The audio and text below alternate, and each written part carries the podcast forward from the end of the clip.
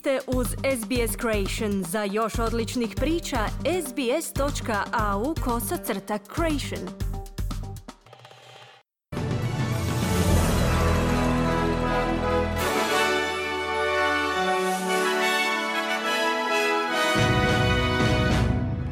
Tjednom pregledu vijesti poslušajte Tisuće ljudi je evakuirano uslijed velikih požara koji bukte zapadnom Viktorijom.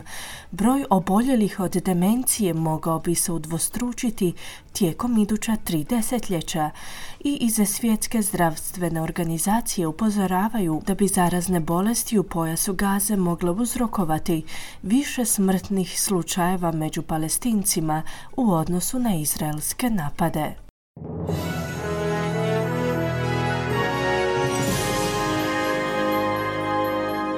Slušate tjedni pregled vijesti radija SBS. Ja sam Ana Solomon. Započinjemo vijestima iz zemlje. Vatrogasci koji se bore s velikom vatrenom stihijom u zapadnoj Viktoriji će dobiti pojačanje.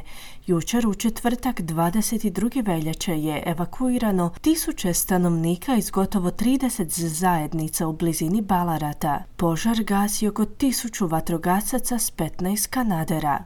Istovremeno, zajednice na sjeverozapadu zapadne Australije se pripremaju za tropski ciklon. Meteorolozi predviđaju da će tropski ciklon Lincoln ponovno ojačati tijekom današnjeg dana, krećući se prema jugozapadu duž obale Pilbare. Iz Zavoda za meteorologiju predviđaju da će ciklon tijekom sutrašnjeg dana u subotu 24. veljače doći do kopna u blizini Coral Baya kao sustav druge kategorije. Meteorolozi upozoravaju na razorne udare vjetra, obilne oborine i bujične poplave. Pretpostavlja se da će se broj oboljelih od demencije gotovo udvostručiti tijekom iduća tri desetljeća, čineći demenciju glavnim uzročnikom smrtnosti kod Australaca. Rezultati istraživanja koje su naručili u organizaciji Dementia Australia upućuju na činjenicu da će se do 2054. godine bez nekog velikog medicinskog postignuća u liječenju ove bolesti broj oboljelih od te bolesti povećati za 94%, utječući na više od 800 tisuća ljudi. Mary McCabe, izvršna direktorica Dementia Australia, kaže da demencija predstavlja jedan od najistaknutijih zdravstvenih i društvenih izazova kako u Australiji, tako i u svijetu. Trenutačno preko 420 tisuća Australaca živi s različitim oblicima ove bolesti, koja je karakteristična po smanjenim moždanim funkcijama, poput pamćenja, mogućnosti govorenja te rješavanja problema. Demencija je drugi vodeći uzročnik smrtnosti u Australiji, te primarni uzročnik smrtnosti kod žena. Iz Quantasa su objavili da je njihova temeljna dobit pala za 13% u prvoj polovici tekuće financijske godine zbog pada cijena zrakoplovnih karata. Iz ove zrakoplovne tvrtke su izvijestili da su u posljednjih šest mjeseci lanjske godine ostvarili temeljnu dobit od 1,25 milijardi dolara nakon oporezivanja, što je pad od 183 milijuna dolara, odnosno 12,8% u odnosu na godinu prije. Ipak prihodi su porasli za 12,3% na preko 11 milijardi dolara. Niže cijene zrakoplovnih karata su smanjile prihode, smanjivši ujedno Qantasov profit za oko 600 milijuna dolara, iako je to uglavnom kompenzirano povećanim obimom letenja, što je pak povećalo profit za 485 milijuna dolara. Radi se o prvom Qantasovom izvješću pod novom izvršnom direktoricom Vanessa Hudson, koja kaže da je razina zadovoljstva potrošača ovom zrakoplovnom tvrtkom od prosinca u velikoj mjeri povraćena. This result is not only a good profit outcome, but we're also starting to see great customer satisfaction. Ovaj rezultat ne upućuje samo na dobar profit, već počinjemo uočavati veliko zadovoljstvo potrošača Qantasom, Taj rezultat ne bi bilo moguće postići bez naših 25 tisuća zaposlenika, kojima bih ovom prilikom željela iskazati veliku zahvalnost, istaknula Hudson. Novi obrazovni program ima za cilj poticanje tehnološke radne snage, Program Virtual Work Experience će omogućiti osobama u dobi između 14 i 25 godina da razviju svoje digitalne vještine, zahvaljujući obrazovnom programu koji će se provoditi putem interneta. Savezna vlada je za potrebe provedbe programa čiji je cilj poboljšati dostupnost tehnološkoj industriji sklopila partnerstvo s Australskim tehničkim vijećem Commonwealthkom bankom i nacionalnom širokopojasnom mrežom NBN.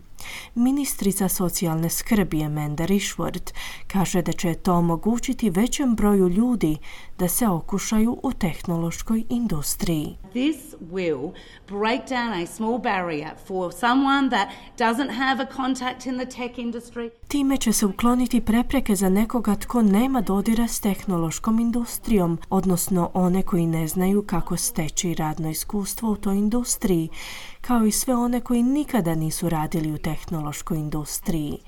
Ovaj obrazovni program će ih izložiti vještinama koje trebaju imati u toj industriji, a što će potencijalno pokrenuti njihov interes da se uključe u tu industriju, pojašnjava ministrica Rishworth. Nakon prošlotjednog dolaska četrdesetak muškaraca u blizini udaljene zapadnoaustralske zajednice Beagle Bay, bivši zamjenik tajnika odjela za useljeništvo Abul Rizvi je kazao da je, citiramo, gotovo neizbježno da će brodovi s izbjeglicama i tražiteljima azila nastaviti dolaziti u Australiju. Rizvi je tom prilikom kazao da bi političari trebali biti oprezni s raspravama koje proizlaze iz situacije i njihove retorike oko dolazaka brodova ilegalnim putevima, istaknuvši da bi njihova retorika mogla dovesti do još i većeg broja dolazaka. Rizvi je kazao da je važno da ljudi ne preoveličavaju situaciju. I think we've got to remember we've got a very, very big coastline along the west. The sea between Australia and Indonesia is huge. Mislim da se moramo prisjetiti da imamo vrlo veliku obalu duže zapada. Morska površina između Australije i Indonezije je ogromna. Broj ribarskih koča koje izgledaju gotovo identično brodovima koji prevoze tražitelje azila je ogroman. Unatoč učinkovitosti naše mornarice, uvijek postoje šanse da brod koji ulazi u naše vode ilegalnim putevima promakne budnom oku nadležnih. Jedan ili dva broda će se probiti, to je gotovo neizbježno. Mislim da to jednostavno trebamo prihvatiti, a ne upadati u ovu histeričnu paniku, zaključuje Rizvi. Slušate tjedni pregled vijesti radija SBS. Nastavljamo vijestima iz svijeta. U međunarodnoj operaciji pod vodstvom Nacionalne agencije za borbu protiv kriminala Ujedinjenog kraljevstva i FBI-a uhićeni su i optuženi članovi bande Lockbit Ransomware, jedne od najozloglašenijih bandi koje se bave kibernetičkim kriminalom.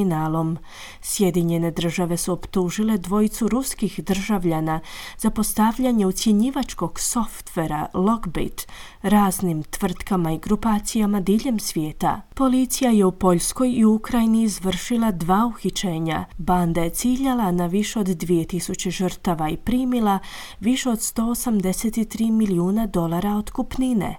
Agencije za provođenje zakona su preuzele kontrolu nad internetskim stranicama koje koristi Logbit. Philip Salinger, američki državni odvjetnik za okrug New Jersey, kaže da ova uhićenja šalju snažnu poruku. No matter how secure you feel behind your imagined online anonymity, we will identify you and hold you accountable. Bez obzira koliko se sigurno osjećate iza svoje zamišljene internetske anonimnosti, budite sigurni da ćemo vas identificirati i pozvati na odgovornost, Ući ćemo vam u trag, usmjerit ćemo pozornost na vas tako da se više nećete moći skrivati u sjeni Rusije i iza niza pseudonima, upozorio je Salinger. Ize svjetske zdravstvene organizacije upozoravaju da bi zarazne bolesti upozoravaju da bi zarazne bolesti u pojasu Gaze mogle uzrokovati više smrtnih slučajeva među palestincima u odnosu na izraelske napade koji su u tijeku. Do sada su u UN-ovoj zdravstvenoj agenciji potvrdili 200 tisuća dijareičnih oboljenja, što je porast od više od 20% u odnosu na prethodnu godinu. Iz organizacije su također potvrdili izbijanje hepatitisa A s oko 8 tisuća slučajeva. Christopher Lockyer je glavni tajnik organizacije Liječnici bez granica. On kaže sljedeće. There is no health system to speak of left in Gaza. Israel's military has dismantled hospital after hospital. What remains is so little in the face of such carnage is preposterous. U Gazi više nema funkcionalnog zdravstvenog sustava. Izraelska vojska je demolirala sve bolnice. Ono što je ostalo je tako malo u svjetlu takvog pokolja da je absurdno. Navedeni izgovor je da su medicinske ustanove korištene u vojne svrhe. Ipak, nismo vidjeli nikakve neovisne provjerene dokaze o tome, prokomentirao je Lockyer. Izraelski rat u Gazi je protjerao oko 80% stanovništva, od njih ukupno 2,3 milijuna iza svojih domova. Rat je počeo kada su militanti predvođeni Hamasom upali u južni Izrael 7. listopada, ubivši pritom oko 1200 ljudi i uzevši oko 250 talaca. U izraelskom odgovoru na taj napad je ubijeno gotovo 30 tisuća palestinaca. Slušali ste tjedni pregled vijesti radija SBS. Za više vijesti posjetite SBS News.